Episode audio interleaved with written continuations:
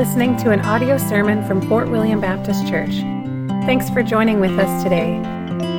This year, we have begun a new series titled Your Kingdom Come, based on the Old Testament book of 1st and 2nd Samuel. This is a book that calls us to action. The text prods and pokes us with this great question Will you submit your life to the Son of God? It's a call to humble ourselves before this King and trust in Jesus. For more information, please visit our website at www.fortwilliambaptistchurch.com. Thanks for joining with us today. Uh, would you open up your Bibles this morning and turn them to 1 Samuel chapter 12?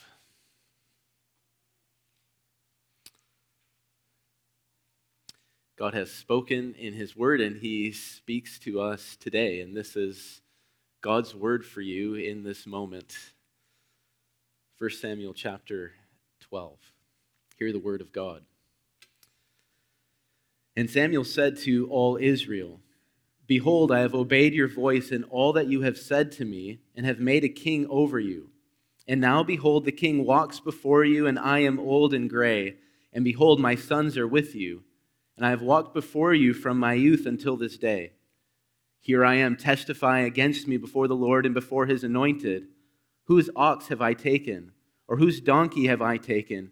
Or whom have I defrauded? Whom have I oppressed? Or from whose hand have I taken a bribe to blind my eyes with? Testify against me, and I will restore it to you. And they said, You've not defrauded us, or oppressed us, or taken anything from any man's hand. And he said to them, The Lord is witness against you, and his anointed is witness this day, that you have not found anything in my hand. And they said, He is witness.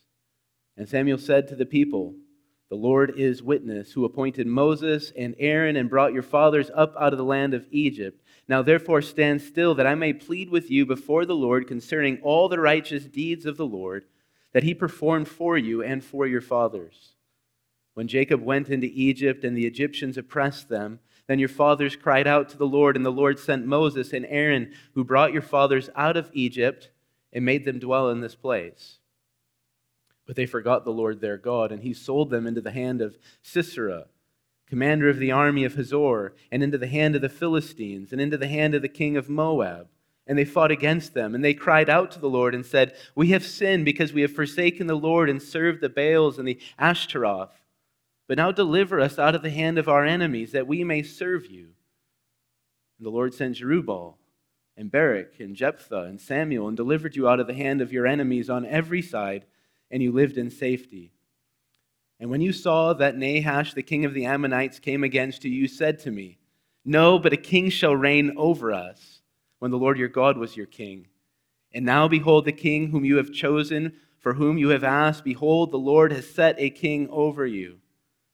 If you will fear the Lord and serve him and obey his voice and not rebel against the commandment of the Lord, and if both you and the king who reigns over you will follow the Lord your God, it will be well. But if you will not obey the voice of the Lord, but rebel against the commandment of the Lord, then the hand of the Lord will be against you and your king. Now therefore stand still and see this great thing that the Lord will do before your eyes. Is it not wheat harvest today? I will call upon the Lord that he may say, send thunder and rain, and you shall know and see that your wickedness is great, which you have done in the sight of the Lord, in asking for yourselves a king. So Samuel called upon the Lord, and the Lord sent thunder and rain that day, and all the people greatly feared the Lord and Samuel. And all the people said to Samuel, Pray for your servants to the Lord your God, that we may not die. For we have added to all our sins this evil to ask for ourselves a king. And Samuel said to the people, Do not be afraid. You have done all this evil, yet do not turn aside from following the Lord, but serve the Lord with all your heart. And do not turn aside after empty things that cannot profit or deliver, for they are empty. For the Lord will not forsake his people for his great name's sake, because it has pleased the Lord to make you a people for himself. Moreover, as for me, far be it from me that I should sin against the Lord by ceasing to pray for you. And I will instruct you in the good and the right way. Only fear the Lord and serve him faithfully with all your heart. For consider what great things he has done for you. But if you still do wickedly, you shall be swept away, both you and your king. Father, we have read your word this morning. We are gathered here to receive it, and we ask now that you would speak to us and that you would turn our hearts to you, that we might receive your word and be changed, even in this moment. We pray this in Jesus' name. Amen. so let's start here this morning. We've read the chapter, and now we need to set ourselves up to receive this word from God. So you've made a, a mess. Or to put it another way, you've sinned. It may have been something to do with, with anger. You were offended. You were, you were put off. You were rubbed the wrong way. And so what happened? Your angry words flew out of your mouth and they, they smacked into someone. Or perhaps it was a matter of lust. You, you made a covenant with your eyes that you would only set before your eyes that which is good and true, that would edify you and move you towards the Lord. But you have broken the covenant with your eyes, and you have set before your eyes that which doesn't edify.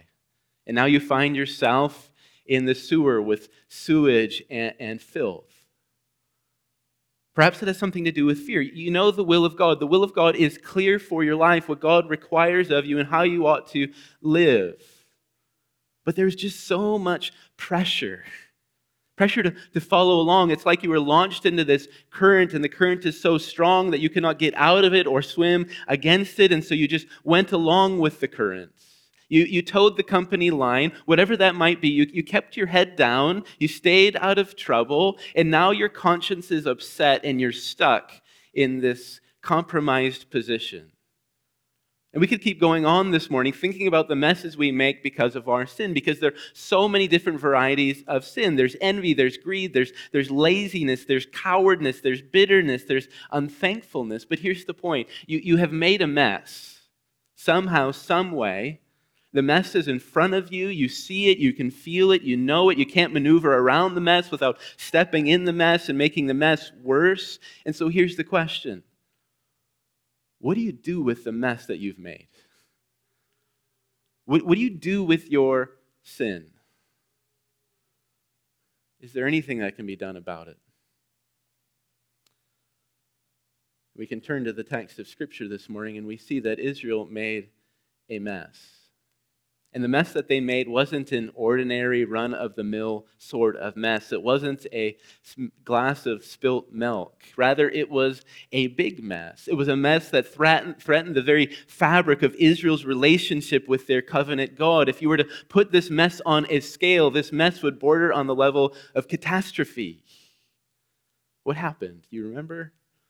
Well, out of fear, out of anxiety, out of doubt, Israel demanded a king like all the other nations had. And really, this whole matter was this they were sick of living by faith, and they wanted a real and tangible security.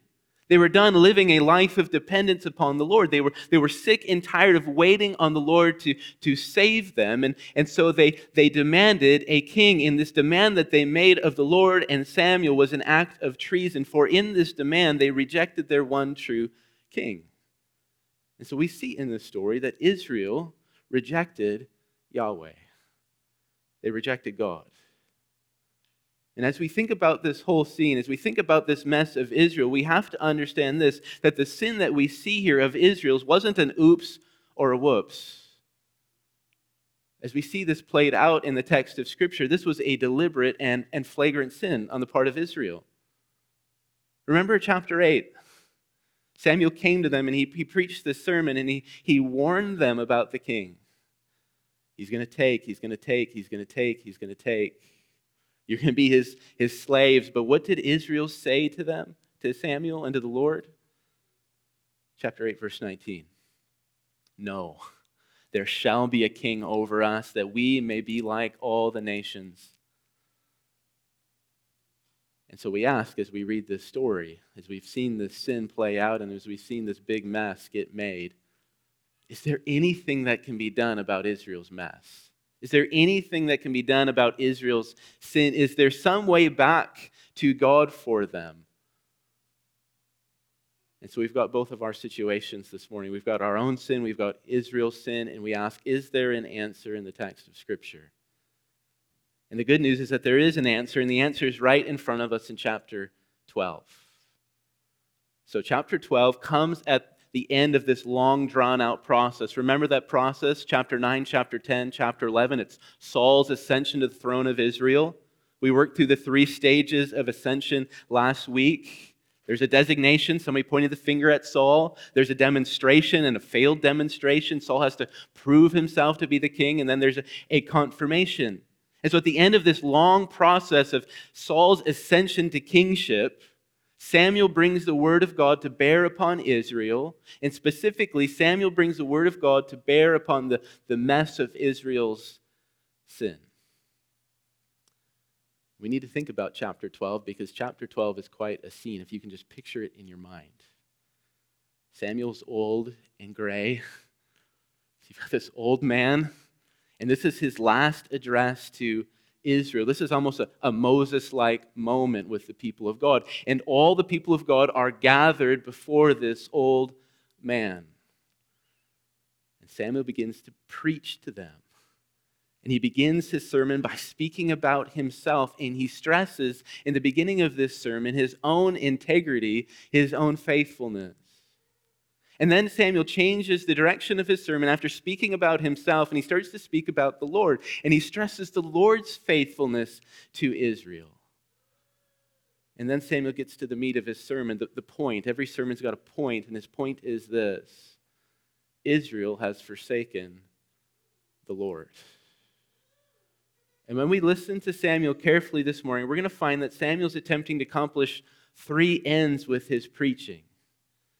So I want to list them to you as we begin. So he's attempting to produce a, a deep conviction within the hearts of Israel. So he's preaching this sermon with everybody gathered before him. Samuel wants to produce a deep conviction within these people. Second, he is attempting to issue forth a clear call to direct these people back to God. Samuel has recognized that these people have forsaken God, and so he's going to call them so that they might return to God. And third, he's attempting to create within Israel a rock solid confidence in the graciousness and goodness of God. And so, if we were to boil down Samuel's sermon this morning to three words, the three words would be these conviction, call, and confidence. Conviction, call, and confidence. And that's going to be our sermon outline this morning. We're going to work through these three words and we're going to understand Samuel's sermon from these three words. So let's start with the first word. First word is conviction. So, the difficult matter with dealing with sin is this fact sin is inherently deceptive. So when we sin, we often believe that we have taken the best course of action. We sin because we think that that, that way of life is the best way of life for us. And, and we really believe it. We have our justifications, we have our rationale for it. And we believe this for periods of time, even long periods of time. We think the way we're living is the best way to live. And as we think about Israel, this was the case for them. They had their reasons for their sin. Do you remember? Samuel was getting old. And certainly they're asking, the questions are in their mind well, how long is Samuel going to, to live? And what happens when Samuel dies? We better, we better think forward here and make a plan. Israel could see Samuel's sons were corrupt. They were taking bribes. And, and certainly they were thinking, they were, they were talking among themselves who would want to deal with Samuel's sons for a generation or more? And then all of a sudden, Israel starts looking around. They don't have to look at just what's going on in Israel. They start looking around. They see, well, all the other nations have kings. They have these central governments with strong figures who can rally armies. Well, why don't we have something like that we don't want to be behind the times. Everyone else is, is moving past us in technology. And certainly they're asking, why would we want to live without a real defense? Look around us. There's these aggressive nations, there's these raiding armies, there's these terrible people. We need something to keep us safe. And as we think about Israel's situation, this is where they are stuck. They've demanded a king, and they don't have any remorse about this sin that they have committed against the Lord. Their consciences are not troubled at all because they think they have taken the best course of action. And so in this sermon, Samuel goes to work, and before anything good can happen to Israel, before the Lord and his people can dwell together in peace, there has to be conviction in the hearts of God's people.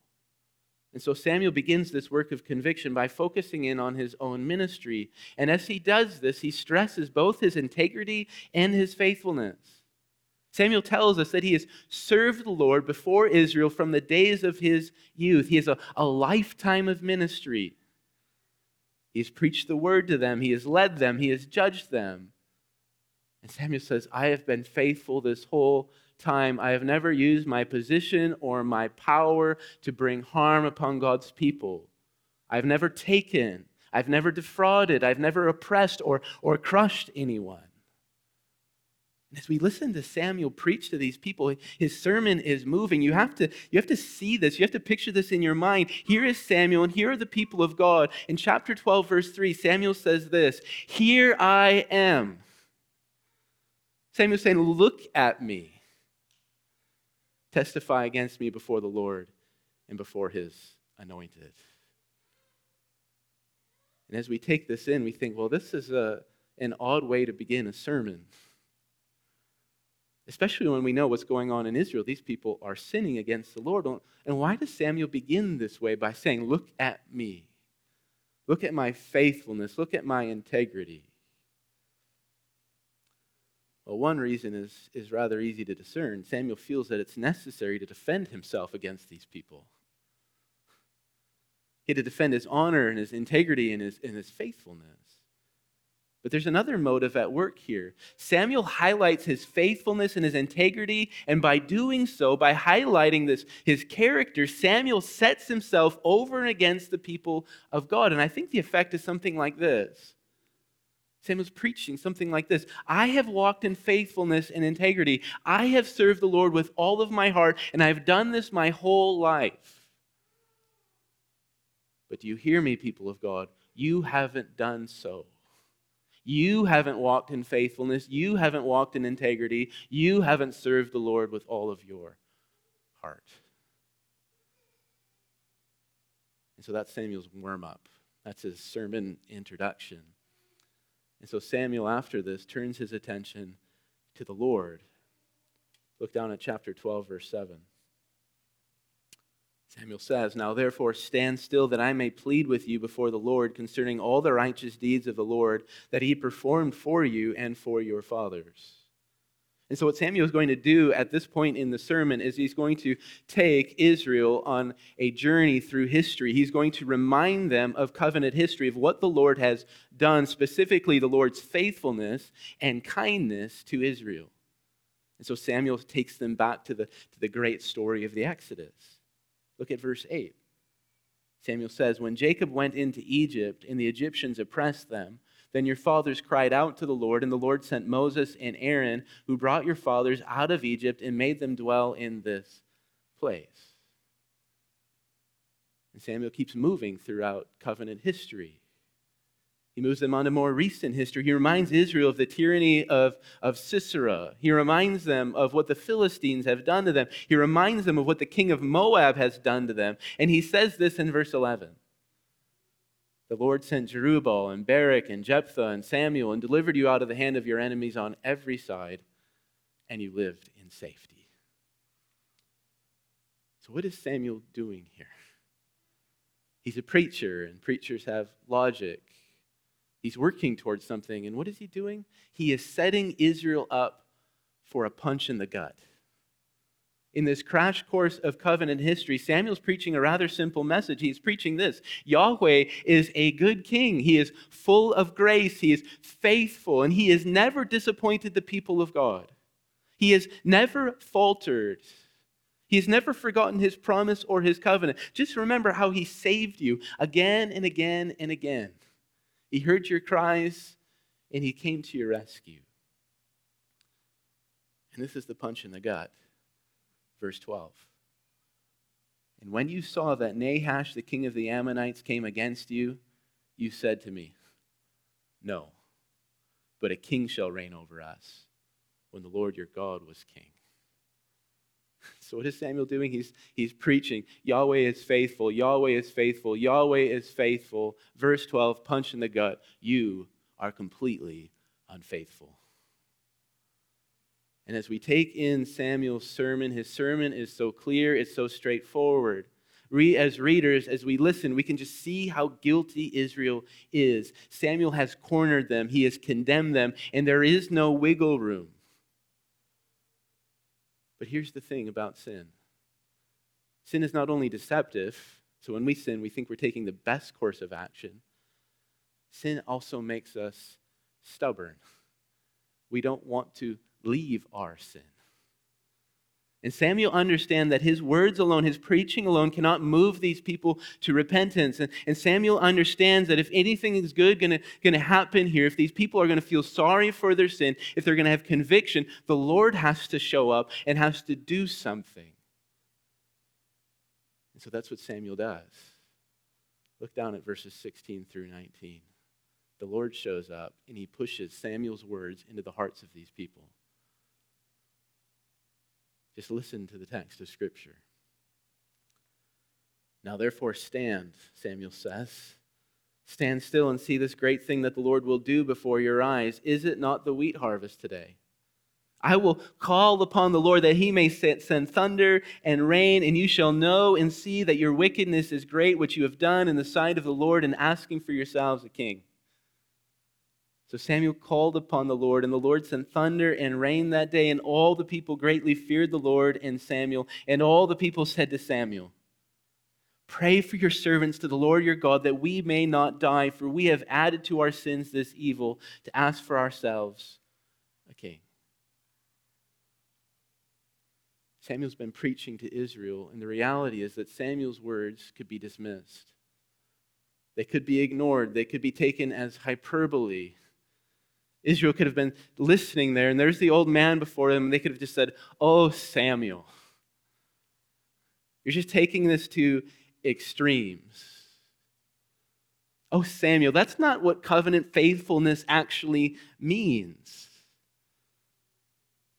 But when God came, when God sent forth thunder and rain when it never thundered or rained, there was no more maneuvering for Israel. There was just pure and deep conviction.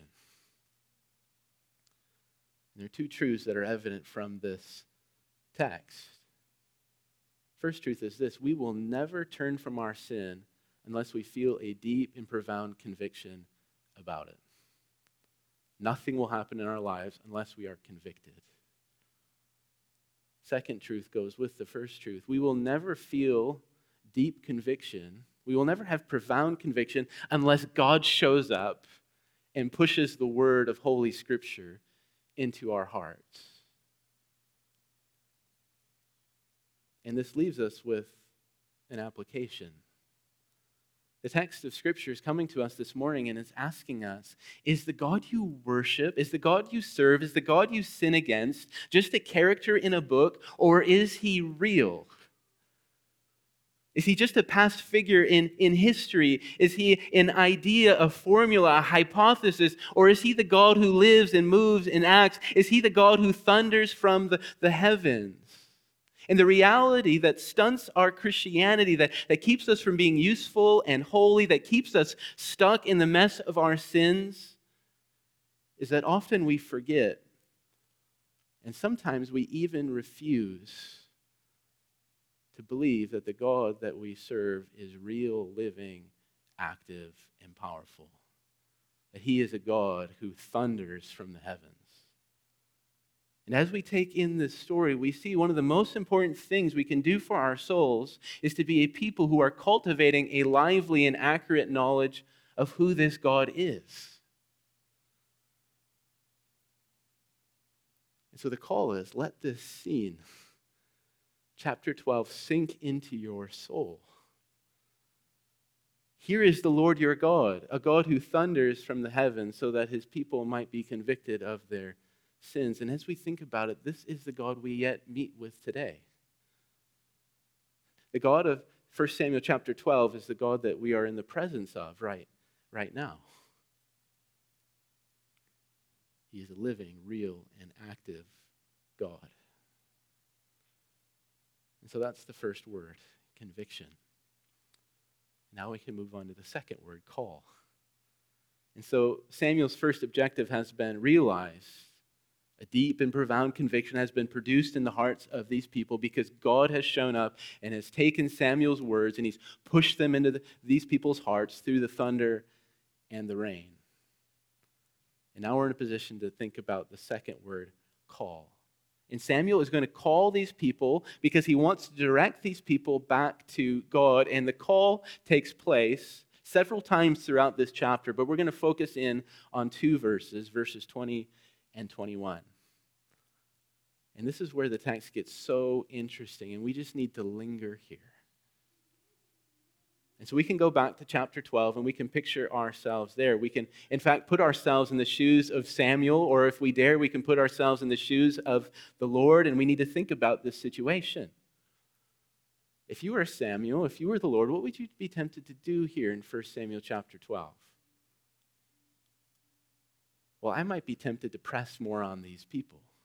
You, you see, this wasn't the first time that they had done something like this against the Lord and against the Lord's prophets and leaders. This wasn't their, their first sin. Really, it seems that they've made a habit out of doing this sort of stuff. They, they rebel against the Lord, they're dissatisfied with God, they, they turn away from God. And what these people need is they need a leader to stand up in front of them and ream them a bit more.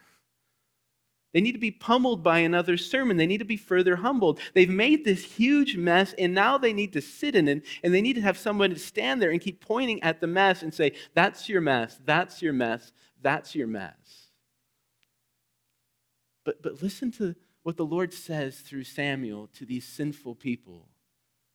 And we have to understand that this is the Lord's word to us today as well. And what we find in verse 20 and verse 21 is a series of commands, four commands, and we just need to work through them one at a time. So the first command is in verse 20. What does the Lord say? Do not be afraid. You have done all this evil. This doesn't seem to make any sense. Israel should be afraid. They have sinned. They deserve to die. They have said as much. And we've read the text. God sent a thunderstorm. It seems that God is angry with his people. And as we think about our own messes, the same holds true. We know the truth of the scriptures the wages of sin is death. But Samuel, this messenger of God, comes to the people of God and he says, Don't be afraid. Don't be afraid. And he says this because he understands that God is not going to give these people what they deserve. Rather, God commands Israel to put away all their fear and this morning, God commands us the same. And He gives us this command because He has decided in His free grace to put aside all of His wrath against us. And verse 20 is a life giving command for us. When you hear the word of the gospel, Jesus died for your sins. Do not go about your life wondering. Do not walk about in your life confused. Do not linger in doubt in Jesus, when the gospel is preached, every time we get this command do not be afraid. God will not carry out his sentence of judgment against you. Put your fear away. And Samuel goes on counseling these people with the gospel. We get a second and a third command, and these, these two commands go together. And so Samuel goes on. After saying, Do not be afraid, he says, Do not turn aside from following the Lord but serve the Lord with all your heart. We have to understand that, that sin does a relational harm. Sin separates, it disturbs, it divides. And just think about any relationship you have been in. When someone sins and the, in that relationship, there's always this lingering doubt, especially when it's a, a big sin. There's this doubt, and we're asking in our minds, well, well, can there ever be full and free fellowship again? Can there ever be a unity again? Can there ever be intimacy and, and joy again between me and this person? And what does the Lord say? He says this Do not turn aside from following the Lord, but serve the Lord with all your heart. What the Lord does is this He is calling His people back, and we can't miss the goodness of God here. The Lord desires no separation, no disturbance, no division between Himself and His people. He is calling out through Samuel Come back to me, enjoy me, have fellowship with me. Come and give me your whole heart, for I am here for you. I want the fullness of this covenant enjoyed. And this is so helpful to think about. Because when we sin, sometimes we mistakenly reason. Oftentimes we have such sinful reasoning in our heads that part of our repentance is to walk distantly from the Lord for a season. Perhaps it's best to stop our ministry endeavors. Perhaps it's best to put away our Bible. Perhaps it's best to take a break from prayer. Maybe we need to pull back from the people of God. If you're a parent, you, you understand how this works. You see your sin, you see your child, and your child sins, and so you go to intervene and you bring discipline. And when you bring discipline, there's always this moment when your child gets sullen and wants to move away from you. And what do you do as a parent? Well, if you're instructed in the gospel, you know that, that your job is to bring reconciliation through discipline. And so, what do you do? You, you pursue your child and you overcome those doubts. You, in fact, sometimes even rebuke that, that sullenness. And sometimes we think in our sin that the Lord wants to just keep us at arm's length away. And sometimes we believe we need to stay at arm's length away from the Lord, but we need to listen to what the Lord does. He doesn't say, stay away from me. He says this serve the Lord with all of your heart. Serve the Lord with all of your heart. There is no arm's length counseling here. It is draw near to the Lord. This is what repentance brings.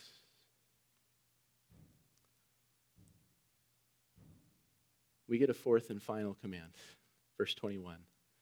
Do not turn aside after empty things that cannot profit or deliver, for they are empty. So the Lord gives us a warning here there is a temptation for us. In the mess of our sin, we are tempted to look after, to look to empty things. And the Lord gives us this warning because He knows that He alone can save us. He alone can satisfy us and renew us. It is the Lord who delivers us from our sin, not chariots or horses. It is the blood of Jesus that cleanses us and justifies us, not our righteous deeds or our good works. It is the Lord who can fill up our souls with, with joy and happiness, not food or drink or goods. And so, as Samuel is counseling these people with the gospel, he is saying, You must fix your eyes upon the Lord and the Lord alone when you are in the mess of your sin, because he alone can save, and everything else is empty.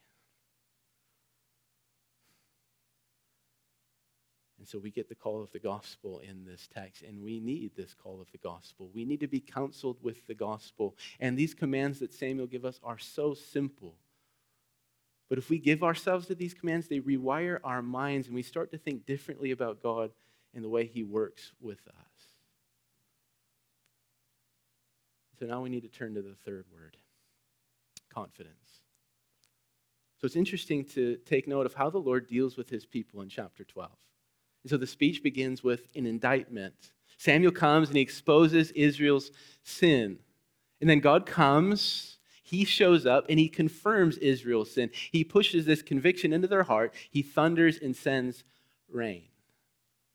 But as we pay attention to the text, we, we learn that it's God's will not to destroy these people, his desire is to bring them back. And so Samuel preaches the gospel with gracious commands. He says, Don't be afraid.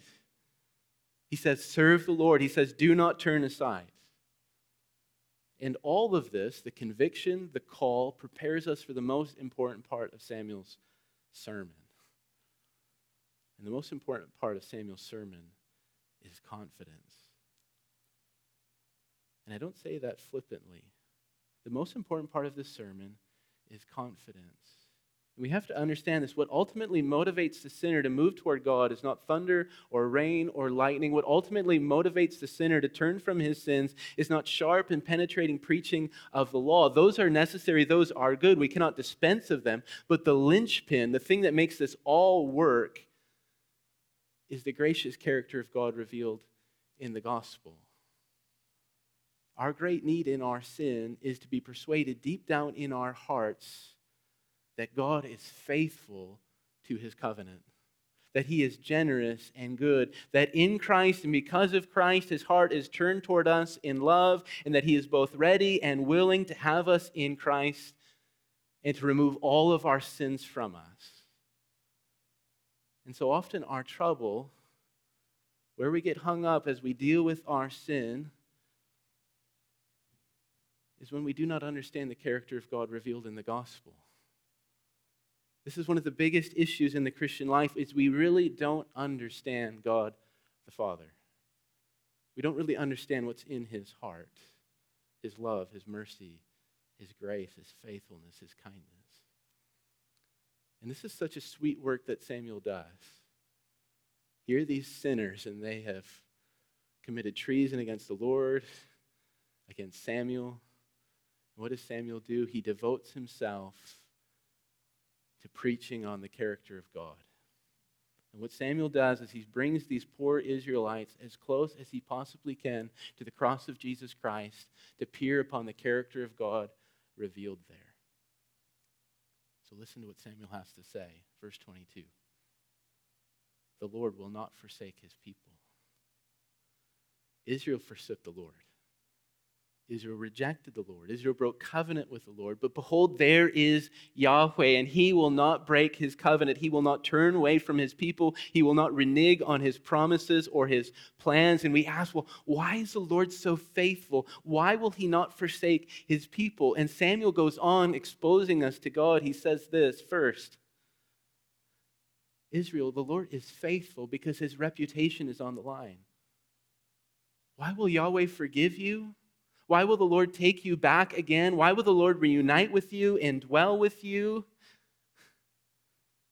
Verse 22 For his great name's sake.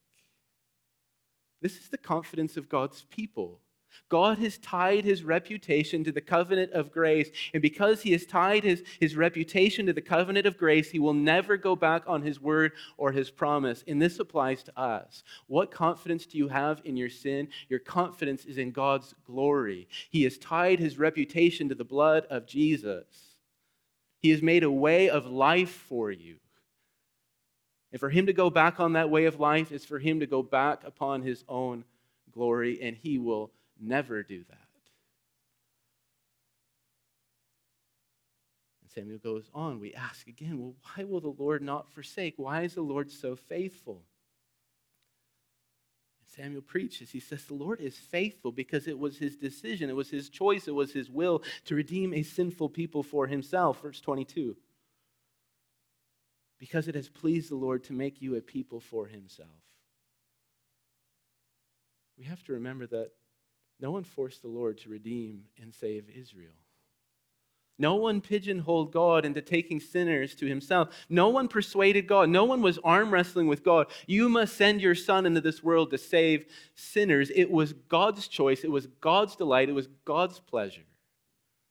He did all of this because it pleases him.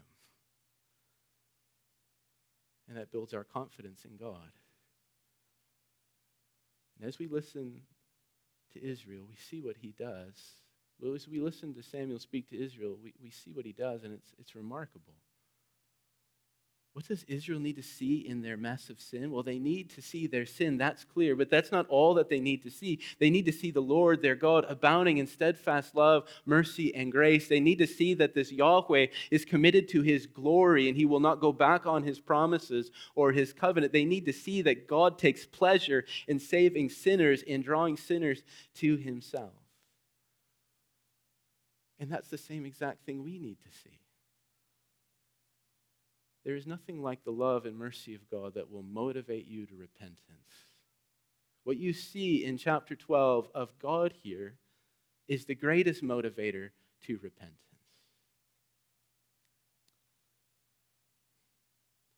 That's not the only thing Samuel has to say to Israel. He goes on and he continues his work of building up the confidence of God's people. Look at verse 23. There's an interesting way Samuel works in the sermon. He begins with himself, he goes to the Lord, and he goes to the Lord as he applies the gospel, and then he goes back to himself. Verse 23. Moreover, as for me, far be it from me that I should sin against the Lord by ceasing to pray for you, and I will instruct you in the good and the right way. Israel's rejected Samuel just like they rejected the Lord. The Lord's not going to forsake his people. And Samuel says, I'm not going to forsake you either. I'm going to go to the Lord and I'm going to pray for you. I'm going to lift up your needs to Yahweh. And I am confident that he will hear me and he will meet your needs. And as we think about what Samuel does here, doesn't this remind us of something else, someone else?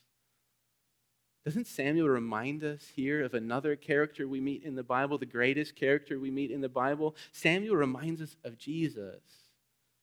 And we're paying attention, verse 23 is the pledge of Christ to our own souls. In our sin, in our mess, we, re- we need to remember what Jesus Christ is for us. Jesus Christ has ascended into the heavenly places for our sake, and there in the heavenly places, He makes intercession for us. He prays for us. He lifts up our needs to the Father. He calls upon the Father to meet our needs. He advocates for us, and He says to us this day, Take Samuel's words as the words of the Son of God.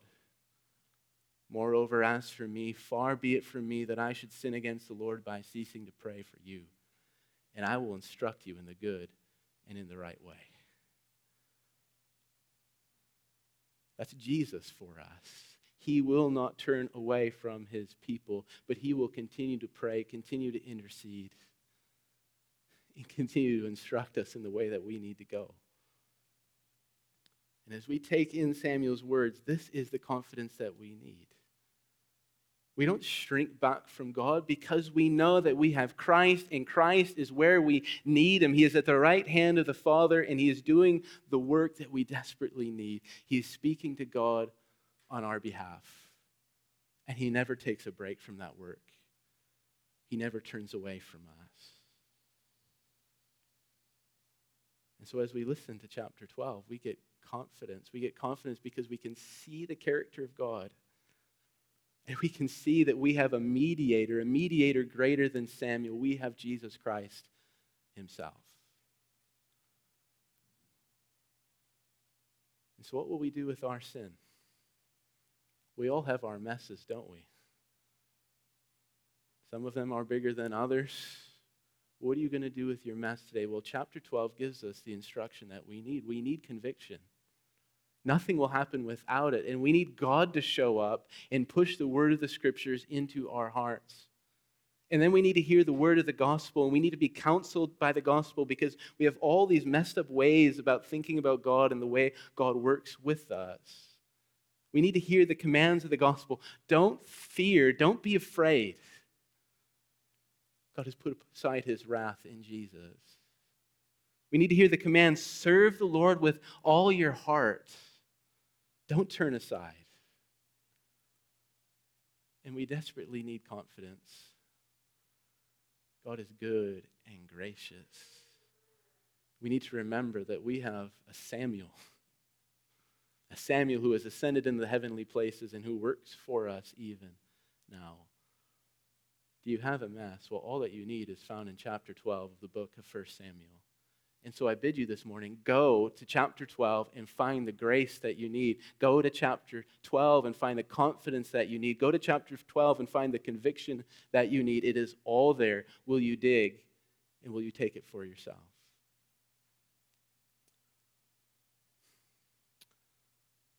So let's close now. And I want to close with the words that Samuel concluded his, his sermon, his last address to Israel. And his closing words, they press the gospel upon Israel once more. And they don't only do that, but they set us up for the rest of the story. Because the rest of the story is going to hinge upon what Israel does with these two verses. Chapter 12, verses 24 and 25. Samuel says. And this is how he ends his career. Only fear the Lord and serve him faithfully with all your heart. For consider what great things he has done for you. But if you still do wickedly, you shall be swept away, both you and your king. Let's pray. Oh, Father, we are so thankful for your word. We're so thankful for the counsel of the gospel. We need it, we depend upon it. And so we pray now, would you do a mighty work in our hearts even now? We pray this in Jesus' name. Amen.